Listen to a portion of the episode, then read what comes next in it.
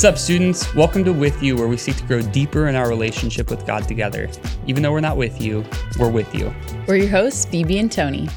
Yesterday, we cracked open the classic story of Jesus turning water into wine in John chapter 2, and we asked the question how can we experience belief and confusion in our relationship with Jesus? Which I believe is a pretty valid question because they seem counterintuitive at times. That's right. And today is part two. Therefore, we are going to give you guys the background of this passage. Some weeks we have more or less on this section, depending on the passage, but this week seems especially important for this episode. There are a number of things that are happening that we might miss if we don't know the historical context. Tony, what do we need to know about John 2 in order to get the full picture? Well, this episode kind of reminds me of when we went over Jesus' baptism in Matthew chapter 3. Remember uh, months ago as we talked about John the Baptist and doves and Old Testament fulfillment and baptism. And we had to understand those things in order to understand Jesus' baptism. And today we know the most significant thing in the story is that Jesus turns water into wine. Like, that's wild. That's a, a miracle that only he could do. But there's a few things we want to highlight in order to understand that this wasn't just a party trick. It was he was doing something else. And so the three things I want to focus in on for us to understand are weddings, purification jars, and foreshadowing, which I want to ask have I piqued your interest? I'd say so. Tony, do us a favor and unpack those three things for us. All right. Track with me everyone. So number 1, weddings. Every single one of us love a good party. We like to party. But the Jewish people really knew how to party. They knew how to celebrate. Weddings were a very big deal. It'd be a week long where families and friends would come and gather together and celebrate the unity of these two people all week.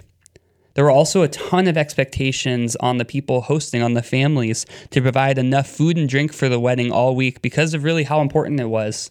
Therefore, running out of wine was a huge no no in this cultural context because what communicated was you didn't think this wedding was a big enough deal to plan ahead, or you just are like lazy. Like you just didn't put in the work to make sure that you were going to prepare enough for all of your guests that were going to be there. And this would have brought so much shame to the family that they would be known for this the rest of their lives. And this is why Jesus' mother, who's at the wedding as well, says, Jesus, you need to do something. We don't want to watch this happen to these people.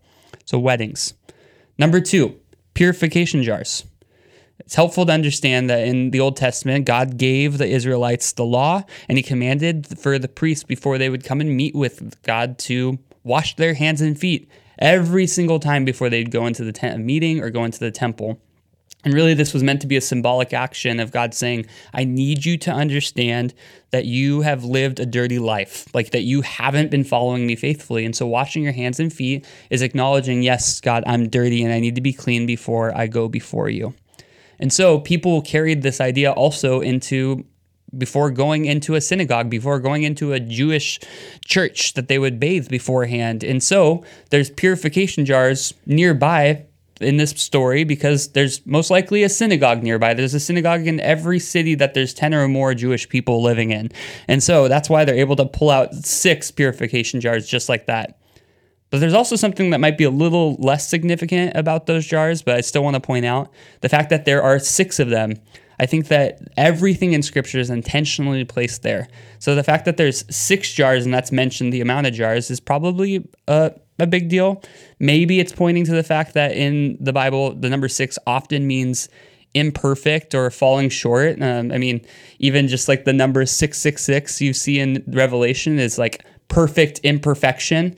Uh, and that's what might be happening there too. That Jesus is about to to bring something celebratory out of this religious system, which I believe he he does something like that. Number three, foreshadowing, and this is my favorite one because it shows the significance of knowing the whole Bible and not just honing in on one story.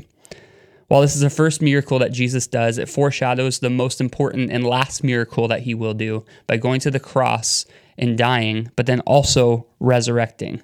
Verse 1 emphasizes on the third day that this is happening, this wedding is happening. That's also included on purpose. I mean, on the third day should ring a bell of when Jesus will resurrect from the grave. And then also in verse 4, Jesus, in responding to his mother, says that his hour has not yet come. That is something pointing ahead to the time on the cross over and over and over again in the book of John. Jesus says that his hour is going to be the time when he goes to the cross. And then lastly, the image and emphasis of wine in this story points to the Last Supper and when Jesus will drink the sour wine on the cross in John chapter 9, John chapter 19. There's so much foreshadowing happening in this passage.